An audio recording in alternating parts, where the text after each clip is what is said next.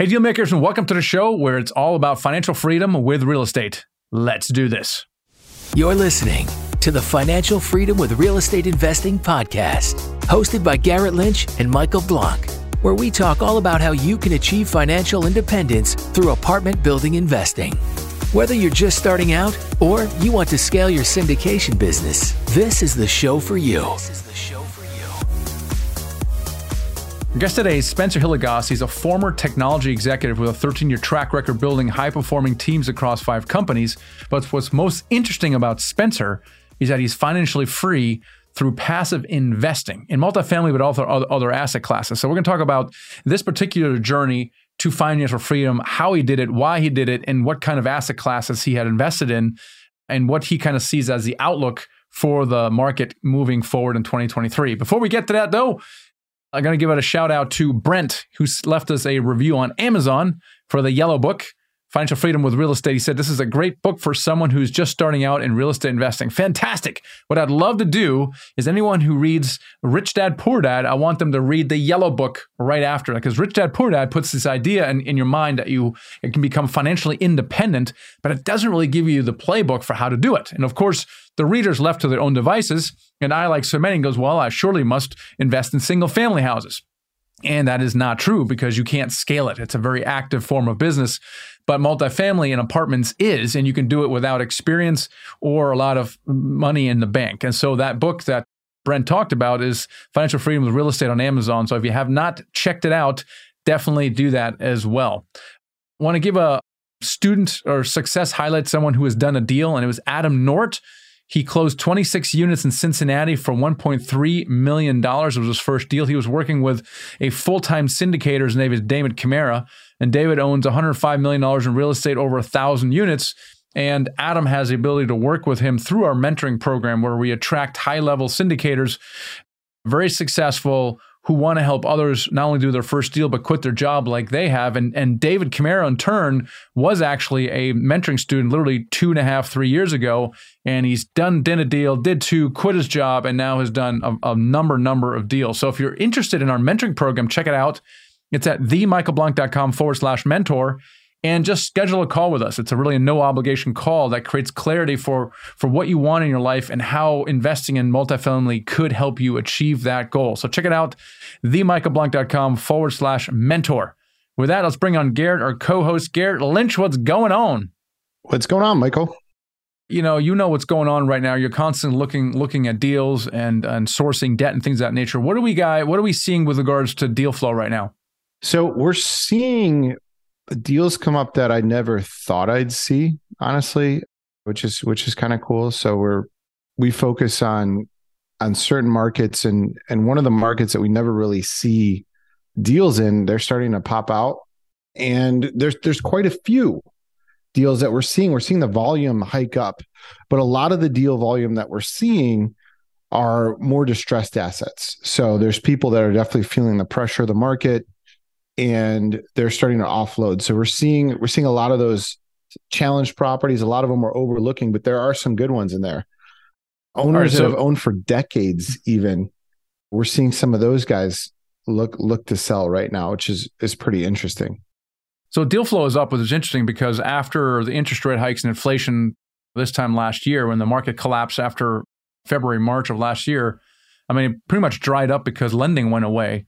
And so, and then there was this giant gap between sellers and buyers, and very few actually traded hands because of that. So you're saying that deal flow is coming back and you're seeing some distressed operators. Explain why there might be distressed operators. What's going on right now that creates that situation? Yeah, so a lot of it has to do with the pressure of interest rates rising. There's people that they saw it hit the top of the mountain and they don't maybe they bought early enough and they're like hey there's still profit here to be made. I want to sell and let's take some of that profit. Now they think things are going to get worse. Maybe there's a crash or something like that. So they're going to come to the table. There's others that maybe have loans that they they need to get out of. And so they're they're looking to sell just to get out of those loans. Or they see that they're you know they're they're struggling with operations and they've you know run out of cash to continue those operations and so they're they're like hey let's just get what we can those are the main things that that i'm seeing right now and when we were at nmhc we we're hearing that there's going to be a lot of new deals hitting in Q1 and and that's that is the case right now. There's a lot of people that are just coming to terms with hey, this is a good time for us to to unload and let's do it. It's interesting because we kind of forecasted that late last year because of the rise in interest rates. And we're in an environment now where, as operators, we're playing both defense and offense at the same time. We're playing defense because we have to deal with rising interest rates like everybody else. The difference is between the good and the not so good operators. The good operators have the cash flow to sustain it. Now, maybe their distributions are going to go down, the returns and the cash and cash and returns going down, but they're not going to be in any kind of distress. But what's happening now what we're starting to see now is a lot of the operators that are not as good as operators where the cash flow was skinny before, they're going into the red and they're running out of cash. And the problem with that is they can't refinance because they don't have the NOI, they don't have the occupancy. And so their only option really is to sell quickly. And it's not happening publicly. They're not getting market for it. It's going to be off market and it's going to be very, very distressed. So it sounds like Garrett, we're starting to see that. So I'm I'm actually really excited about the rest of the year because it might present some opportunities for us as well. This is why, and we'll talk about with Spencer. The opportunity this year is pretty staggering. So, Spencer is a great interview, guys, with Spencer. He's been around for a little while. He's become financially free with with real estate by investing passively. He had a high earning job in a high tech company, he and his wife, him and his wife. And we talked about how he got into it and what some of the investments he made. Is it a mix of cash flow? Is it growth? What about the tax implications of that. What did he invest in? Why does he like certain investments?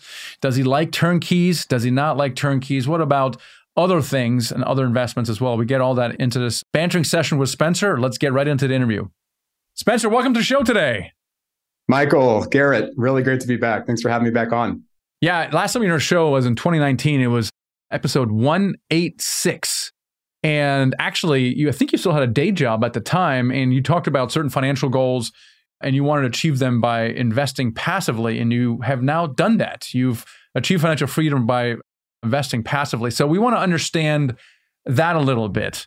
Kind of give us an overview and we'll kind of go deep in there. How, how did it get started with real estate and passive investing? How did you get started in that at all? Because most people invest in stock in the stock market. Yeah. And this has been such an incredible journey. You know, even hearing you say that, Michael, from 2019 to now, that was a quick blur of a four years whiz bang version of my story. I was in technology companies, tech companies for 13 years, similar to you, Michael. And so I went through that journey, never expecting to go work in Silicon Valley. My dad was a real estate broker. I used to be embarrassed to say that. So I grew up in a real estate household. That's what scared me into tech.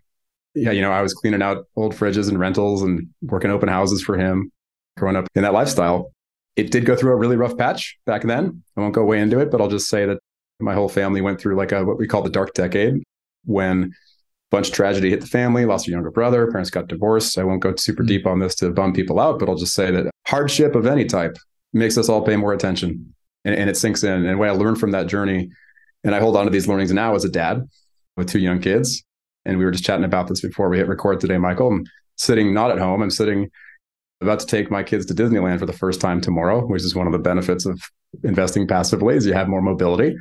But at the end of that tech journey, I realized after grinding it out 18 hour days, all those stories we've all heard about in Silicon Valley. I've been at five different companies making great W 2 income. Jennifer, my wife and, and, and co founder, uh, she, she had her own career, her own income. We were burnt out. I mean, we were trying to find that, you know, Silicon Valley lottery that everyone seems to cling on to when you work for that early stage company, get the big Google exit. And ultimately, that's just not how it panned out at the time. So when you and I first connected, I was going deep down this rabbit hole of, man, can I go maybe buy a rental? You know, so I, I knew enough to know I could go buy something that generated passive income. But as I shared in 2019 with you, and just give the Cliffs notes, I look at it in hindsight, it's clear. Felt very unclear at the time when I first started doing this back in uh, 2016, but bought a local rental, it was more work, low cash flow, 430 grand in Vallejo, California. Still have it now.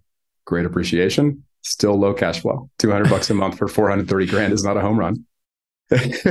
by so, any means. You know, at, at, least so I did hit the the software lotto, right? And so because yeah. the company I I joined in webMethods actually went public, and it was it, and I realized though that it was the lotto. Like it was a very unusual, rare occurrence. And I, and I was going to do it again. And I was like, like you, I was like, man, I, don't know if I'm going to work another 12 hour days for next four years for the possibility of some kind of payday. But unlike yourself, I plowed all my money into restaurants, which seemed like a really good idea at the time. And at least you plowed it into some rental property, which is, of course, you know, not that great of idea and either, but vastly better than restaurants. But as you got into it, right, you're like, man, what should I do? This thing isn't really producing a lot of cash flow. How did you educate yourself about what to put the money in? I devoured content and I listened to, at the time, upwards of 400 plus podcasts in an 18 month period. I got the bug so bad, Michael, and your podcast was one of the top of the list. You know, I was I was really engaged with it. I was like, wow, there's a different way to do this. I I read too many books. Flat out, I'll just say too many books beyond the point of education into procrastination, right? It was like 24 books or something in, a, in an 18 month period, a little, little bit over the top. But then I was actually ushered into a, this is my last W 2 gig. And I left in 2019 ultimately very, very end of that year. I mean, at the same year you and I recorded that, that podcast, it was ahead of schedule. I was working at a, at a fix and flip tech company lender. It was all those things in one. So I saw all these different investments that people were making and we were helping them make them and fix and flipped. And I was like, I can't swing a hammer. Like I hurt myself if I do that stuff. I'm not handy. Jennifer's more handy than I am. Not, not ashamed to say it. So all that to say, I was like, where's more predictability? Where's more uh, forecastable, big, big, you know, business plan, business operations style investing. And then I looked at, wow, let's go look up market. And then I found your education, frankly. I mean, I found your program. I remember purchasing the SDA. The first, it was the, one of the first versions, if not the first version of the syndicated deal analyzer. And you know, Michael and I, by the way, didn't say, didn't talk about any of this ahead of time. I didn't even tell me to say that, and I'm just sharing it because that's what happened. Like I bought the damn thing, and it was super helpful and educational.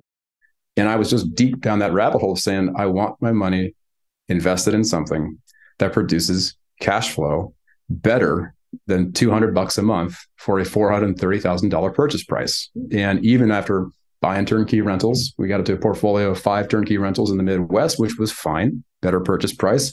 60K a pop is mind blowingly cheap for someone sitting in a coastal market of any type. 250 bucks a month in cash flow. So flash forward, we started investing in these bigger deals. And I was like, wait, I don't have to do any work. Don't have to even manage the property manager, which is semi-passive at best. Even I'm not I'm not against rentals overall, but I'll just say there's no such thing as a fully passive rental. You know, we've since sold our rentals, except for that one, that that one first non-home run. It's appreciated. But beyond that, we came into a place, Jennifer and I, where we're like, this is a system you know, if we really plan this out, we can invest over time. So we started carving out chunks of 25K, 50K, eventually bigger amounts. We'd saved up money from our tech careers and mm-hmm. ultimately started to get some momentum. And one of the first deals that we exited full cycle was actually mm-hmm. with a Nighthawk deal as well.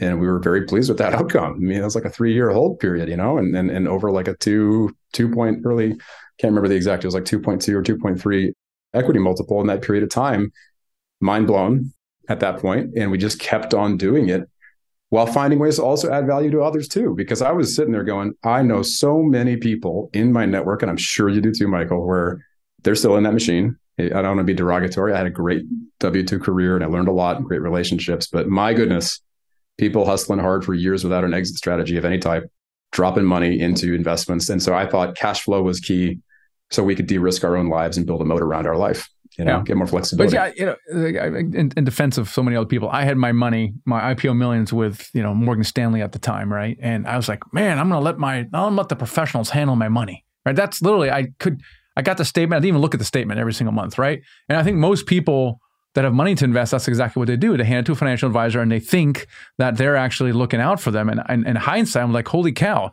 all he wants to do is churn stuff so he gets paid commissions. Like it, it, it's like it's incredible. So there's a lot of comfort and a lot of fear with alternative investments, which is syndication is an investment. How did you and Jennifer overcome that fear? Mm. Right, like in your mind, had a conversation. Hey, we got some money invest, and I don't know, maybe it's not the stock market. We should try some crazy stuff. Like, how did that go? I, I, that is very much how we thought about it, right? The, the crazy stuff comment is is making me chuckle because that's how we were sitting there trying to wrestle with it, like a lot of us, right? It sounds crazy, and you get the reactions from friends, get the reactions from family, and they say, "Are you out of your mind?" And that's then, right. But it's just what we're all con- conditioned to do. I was so proud of my 401ks, right? I was so proud of dumping and maxing out money for years in 401ks. We'd sit there and celebrate those things. And I'm a big fan of frameworking. I think I think in our conversation back in 2019 we might have talked about this a bit, Michael, but I love being able to make smart decisions. Even better if you can make smart decisions with with some speed if you need to, and you have to sometimes, right? And in tech startups, that's what I learned from people way smarter than me, man. How do you framework it? So we put together like a framework for ourselves for our own money, and we were like, if we find deals that meet this framework, and some of some of which inspired from the frankly from the SDA and the teachings that I got from you and from from your program. And we look at it like this: it's a five part framework. We still have these bullets now, but we've built out a lot more structure around them. Who's who's got the deal? You know, how do you de-risk? Who's managing the deal? If we're not managing it like a rental anymore, who's managing the deal? Where? Where's the market? And then, of course, the business plan. I didn't come up with those three buckets. The real meat is the five that we have beneath that, in my opinion. So we look at the track record, the approach, the team, the communications, and the values that's how we got more comfortable. And I have a very nerdy spreadsheet beneath that, of course, with, you know, b- out with 70 plus questions and criteria. And just to give you a sampling of, of like the ones I think are most important to me and Jennifer before we can really get comfortable with this stuff was like same principles from entrepreneurship and tech. Failure response is kind of nerdy branding, but I, I like it a lot. It's like, has someone been through a really, really challenging time? if they're managing a deal, if they're going to you know be managing an apartment building and I'm holding shares in a piece of this big building I couldn't buy by myself, like have they gone through a really really challenging experience and come out the other side? Because none of this is easy for the manager, right? Even if in a great rising tide market, I assume there's going to be hardship, there's going to be headwinds, there's going to be stuff. And so that, you know, those are the kinds of questions we had to ask just to get ourselves comfortable with it. Of course, all the numbers, you got to understand how to read a spreadsheet. But like, really, it really comes down to that that who and, and like, are they able to go and operate if I'm investing in a passive deal with a repeatable business process? That if I had to boil it down to, got the track record, sure. Anyone who's done something, whether it's me playing my hobby guitar, used to play more metal and punk rock back in the day, and now performing for my kids. If if I'm trying to learn a new technique or learn a song, if I've done it enough times, hundred times, I've got a process to learn that thing now. Same thing goes, you know, with an apartment building, way harder to do. You know, such, such as you, know, you guys in Nighthawk, like you get through enough cycles, you can build a repeatable process. And so that was the great equalizer I had to say is we sat there and made a framework and decided if we find deals that meet these criteria, we, we're ready to pull the trigger, assuming we have the capital ready, ready to to deploy. You know, and so I get excited to talk about it because I feel like it's it's been a labor of love getting it to the point where we can have confidence in it to that degree. But yeah. If you want to work with a full time syndicator to help you get up to speed faster, get your first deal done this year, and scale your portfolio so you can quit your job, then check out our mentoring program. It's at themichaelblank.com forward slash mentor. It's the only program out there that actually guarantees results. That's right. We actually guarantee that you do your first deal in the first year. Otherwise, we'll keep working with you and set up a, a strategy session call and explore whether it's right for you. It's themichaelblank.com forward slash mentor. What created you to build this framework? And then how do you get the right answers out of some operators to actually get them to admit like some of the, the tough failures tough losses when you when you're interviewing them so that you feel comfortable moving forward? Yeah i, I appreciate you asking that garrett because that's like where the rubber meets the road right? When you're getting to know any other human being whether it's in business life whatever i think it comes down to not hitting them with an interview like a job interview right? Like these are human beings working hard i don't want to come in and say is everyone prepared to answer my 70 point 70 point list of questions. Um, yeah, exactly. No one wants to get slapped with that verbally, right? I don't. I, and i have been on both sides of the interviewing table in my prior life so many times. I know how it can feel.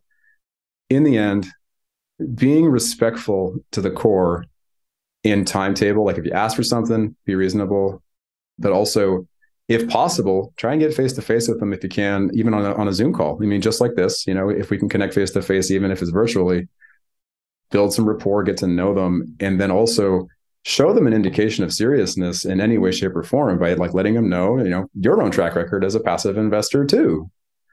I'm so proud to say, like, we've now deployed over seven figures of capital into deals, and that's across a lot of darn deals. So it's not like we're doing it in abstract purely just to kind of say, hey, we, you know, hey, operator, hey, sponsor, tell us all these answers to these questions so we can never see you again. It's like, let, let's go build a relationship ever deepening, but at least starting on that first call, just saying, here's what I'm coming correct with. Like, here's how we view deals, sharing how we view deals, sharing why we're asking these questions. And one other example I'll give you as well, Garrett, like is a question that has actually prompted us to not go forward with a particular sponsor. And it might f- feel out of left field for some folks is that on values, it sounds all squishy, but it's not squishy to me in the sense that it's really just more behavioral interviewing. Like if I'm going to say, tell me about a time when those wonderful, terrifying questions that we've all gotten in job interviews at some point or another. You know, if, if I'm asking a sponsor, getting to know each other, and I'm like, hey, like, what's your philosophy on tenant experience? You know, like, like it, how do you know your tenants are taken care of in that building? Like, and we walked away from one sponsor because asked the same question a few different ways and very nicely. And all that they would want to do was change the topic, you know? And, and it was like, maybe for some people that, and it's absolutely fine if they don't agree with that.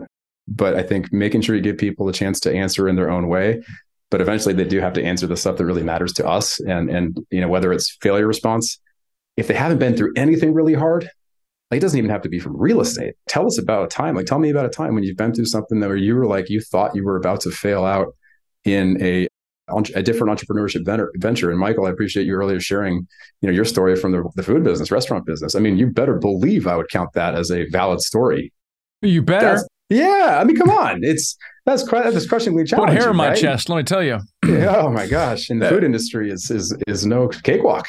It's, it's funny. It's funny. It's funny that you mentioned that one question. That I sometimes reference that one question.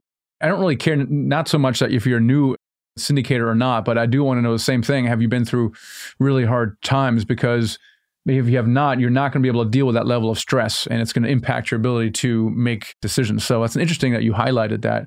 But I'm, I'm yeah. I'd be curious, Spencer.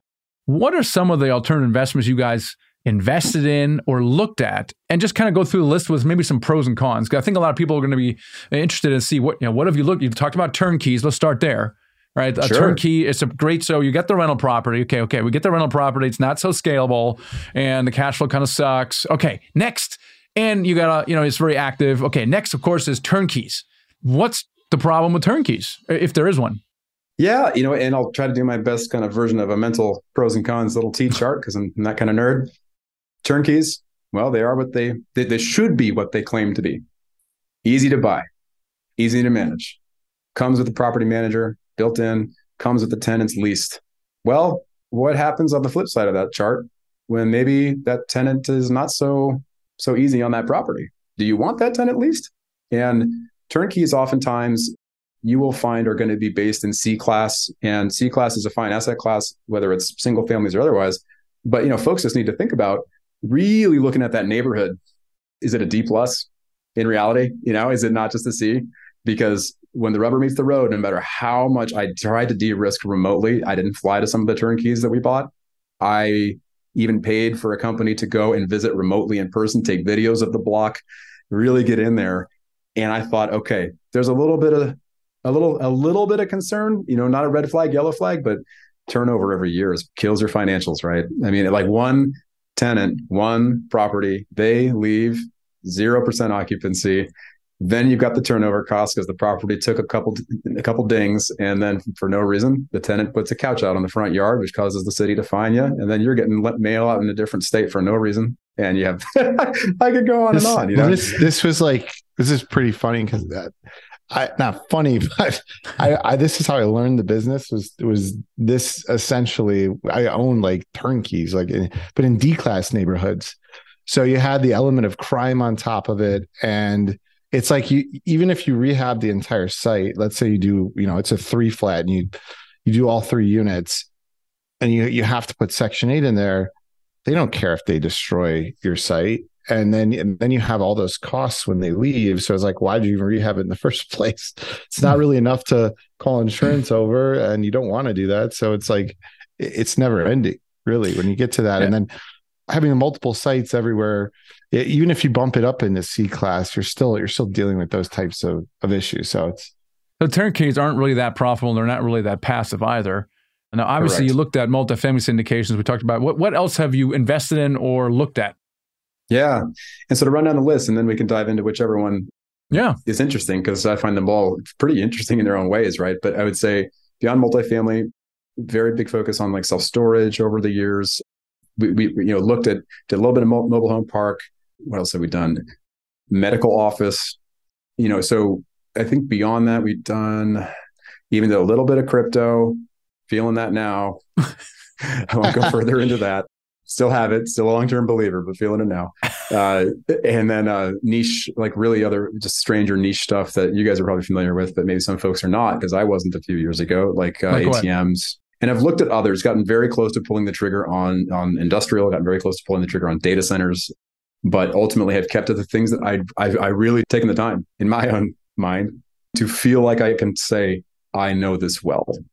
And every time I violate that principle, man, do I pay for it.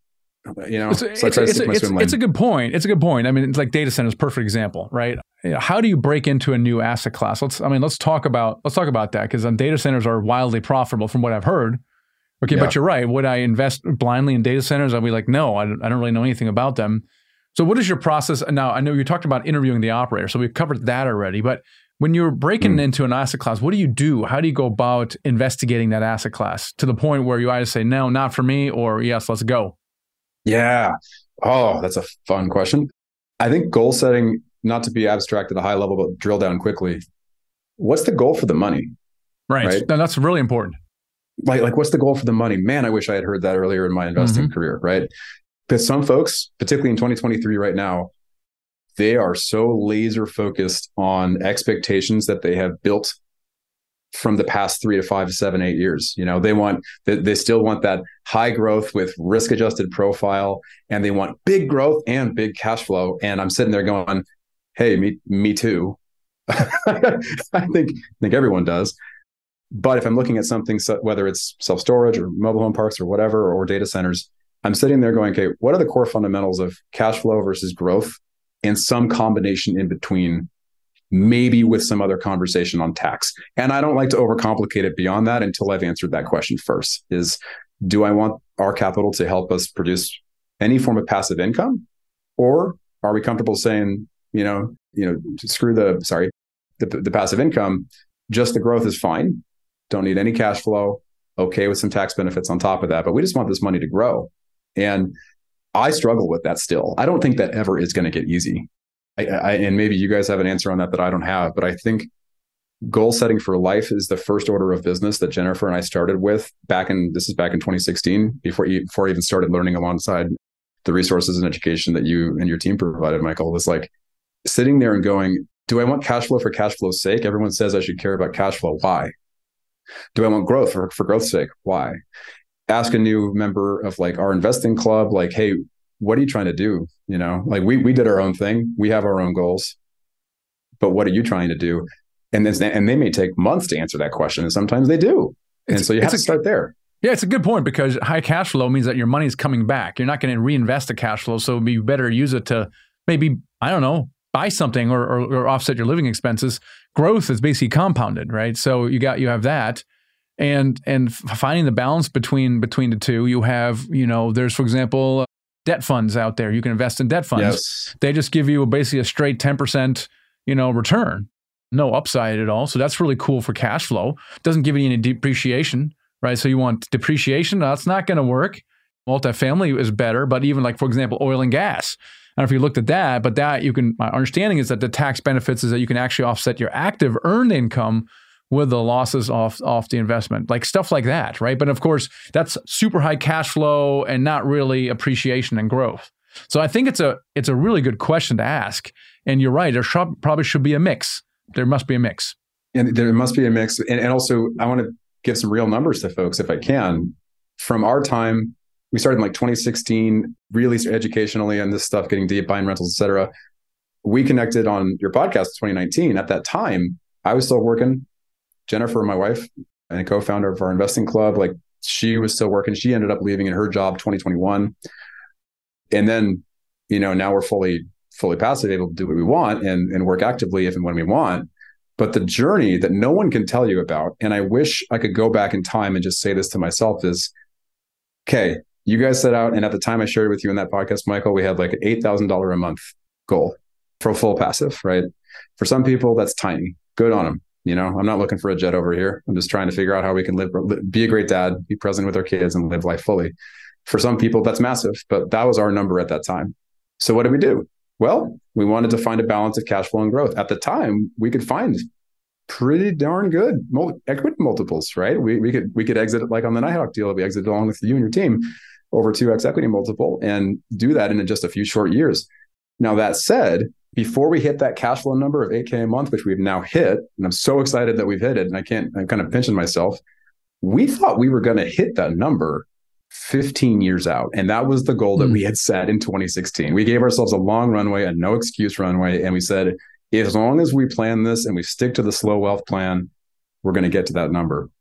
It was too slow. Within about a couple of months, we had another goal setting session. This is back in 2016. And we are like, cut that number in half. How about seven years? We ended up hitting it in about five.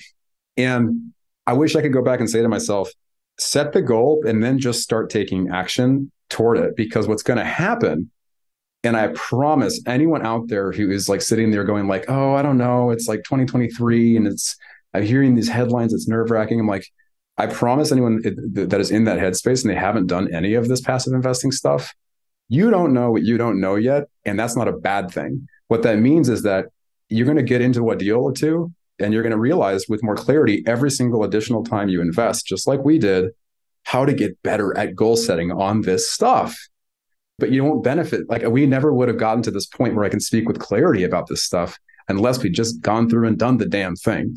And so I know we're not talking chump change, you know, like I, I don't want to make it sound like I think of 25K as a small, irrelevant number. It's not. I know there's some big, big, very successful folks out there who think of that as, as chump change. For anyone, that's still a, a meaningful amount of money, right? Yeah. But we had to get started. And so I didn't want to give you too much of a soapbox on that, but I really, truly believe that. Like, if I could go back in time and just say, set your criteria, make a decision, vet the people. And then as you ladder up and the capital comes back to you from exits, whether it's multifamily, storage, or otherwise, I mean, I don't see a need to deviate from a target mix in our own personal portfolio of at least 50%. This is this is a fact. This is like our target portfolio for our own personal capital is at least 50% multifamily. And the reason that's not changing, regardless of the context of the market, is because the housing demand is there. It's not going anywhere.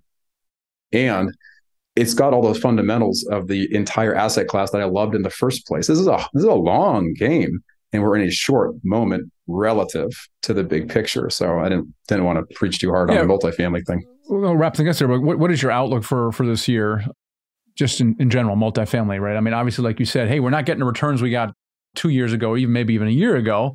You know, yeah. you're not you're gonna get the high cash flow, high appreciation, and zero risk anymore. You know, yeah. so what what what is your outlook this this year for multifamily? Some of the you know the investments that you're that maybe that you're in, as well as some of the opportunities that you may might be looking at. Yeah, there was a brilliant quote, and I had, uh, gosh, I wish I could give credit to the person that said this. It, it, it has served me so well since I heard it about three or four years ago in an investing meetup. There's no such thing as bad assets. There's only bad prices. And I think that that is a fundamental, helpful compass to think about wh- where we are right now for any investor who's really trying to wrestle with all these darn headlines that are frankly kind of confusing and overwhelming for everyone, right? We've all been getting access to interest rates and cheap money, basically, including businesses, tech companies, uh, et cetera, real estate investors beyond. What I see is and I sent this in a, in a letter actually out to all of our investors in our investor club. I said, there's three things that I think this year will be a focus for, for my money. And I, I would just encourage folks to go learn more about these things because this is what I see as opportunity. Number one, unsurprisingly, discounted, if not distressed, commercial real estate.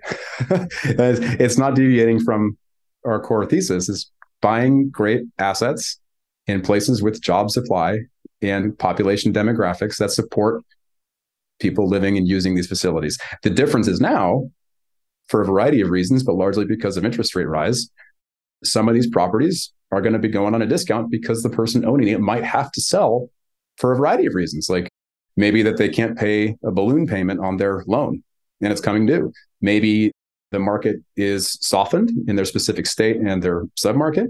That seller is like, gosh, but I have to, I just have to leave this property. That that means anyone who's partnered up with a team such as yours, you know, and, and Nighthawk, they can actually benefit from that moment. And so it's a time to, to just pay attention and sharpen pencils on the commercial real estate side it is not the time for people to go out, in my humble opinion. And I'm not going to sit there and say, we better wait for when it's good to invest again, when everyone says things are great. No, that's kind of the opposite of what every wealthiest person on the planet insists on and has made their money from. Mm-hmm. I mean, what pick Sam Zell, you know, pick Warren Buffett, pick, pick, pick whichever example you want. I mean, read the platitudes. There's truth in those nuggets. They make money when things are not great because they buy the assets at the right price. And so that was the first thing I was just going to mention. Second was debt funds. I, I, would actually just encourage that too. But the problem is, I put it second for all the reasons that you highlighted very well, articulately, Michael, is like, I don't see a K1 schedule K1 tax form showing wonderful passive losses to offset and defer my income tax on my distributions from my investments on a debt fund but they're still a part of, of a whole portfolio. And then there's other niche, niche weird stuff for number three. But yeah, that's kind of the overarching comment, I think. it's interesting that you say that. I think that I think we're going to see lots of opportunity in the multifamily market, commercial real estate in, in general, for the reasons you mentioned as well. So it's it's it's something we're definitely looking forward to, and we want to you know buy as much as we can when that comes. In fact, the deal we have right now is is distressed somewhat because of that, and I think we're going to see a lot more in the in the summer and, and later this year. But this has been great, uh, Spencer. Really enjoyed jamming with you. How can people connect with you? Yeah, and honored to be back, you know, and be able to share kind of a full circle experience. And, and thank you so much, Garrett. Thank you so much, Michael, for it. Folks can find me at our website. It's our investing club. It's madisoninvesting.com. They can reach me there. I'm also on LinkedIn. I, I took, took a very healthy break, but I'm very active on that again now. The passive lifestyle of, you know, traveling and stuff with your family means you don't always get to post on social media as much, but I'm back on there now. So that's awesome. Well, it's been great, Spencer. Thanks for being on the show today. Yeah, thank you for having me. Really a blast. Thank you guys. Yeah, so definitely check out Spencer and his company. He does, he's a great heart. He loves educating people about alternative investments. But if you are invested in, in, interested in investing in passive investments such as multifamily syndications, we'd love to have a conversation with you at Nighthawk Equity, which is our investment firm. Just head on to nighthawkequity.com, click the join button, and schedule a call with us. Once we get to know each other, we can present you with some upcoming opportunities, and we're always looking at opportunities. So definitely check us out at Nighthawk Equity if you're interested in passively investing. But the thing for me, Garrett, is that there's so many people that invest in the stock market, right? And like like when when I had money to invest, I just handed over to my financial advisor until one day I woke up and I was like, man, something is not right. You know, I'm paying too many taxes. I'm getting my seven or eight percent appreciation, but there's a lot of volatility, and it really ruined some of my financial plans. And I wasn't getting cash flow. But the day I fired my my financial advisor was scary. It really is scary because you just rely on a person and you put it on them to take care of you. And, and actually, they, they don't really take care of you. And we saw with Spencer that in five short years, that parlaying not only the money that he started with that he had in the stock market, but reinvesting the proceeds from that is a snowball effect that within five years literally is covering his living expenses. And he doesn't have to swing a hammer. He doesn't have to find deals and and put deals together is simply taking the money he already has, putting it in investments wisely. And does it take a little extra time? Yes. But should the average stock market inve- investor actually look at whatever they're investing in and ask some questions around what the money is going into? They should, but no one does. So it takes a little more time to educate yourself about these alternative investments and maybe to find an operator or two. But it's not like you're you're it's not like you're looking at 12 investment classes. You're not you're looking at 12 operators in each class. So there's a little extra time to have the and he put the time in and now he can reap the benefits of that. This is just society. When you're when you're going through society and, and the education system and everything, you get out on the other side. I remember my first advisor's like a life insurance guy, right? And I always felt weird about it. I'm like, why am I why am I investing in this when I'm not gonna I have to break even at year seven and and whatever and I'm young and I maybe it was a good thing at the time, but it was so slow. I'm looking at it and I'm like, this is so slow before this turns into anything. And that's just how society's kind of set up. And then you don't really even know the questions to ask these financial advisors to see if they're taking advantage of you or what the deal is. Like that like or or even maybe how it all works. Like how much how many commissions are they cutting themselves in on that are inhibiting you from getting to where you need to go? And and so the whole thing is set up weird.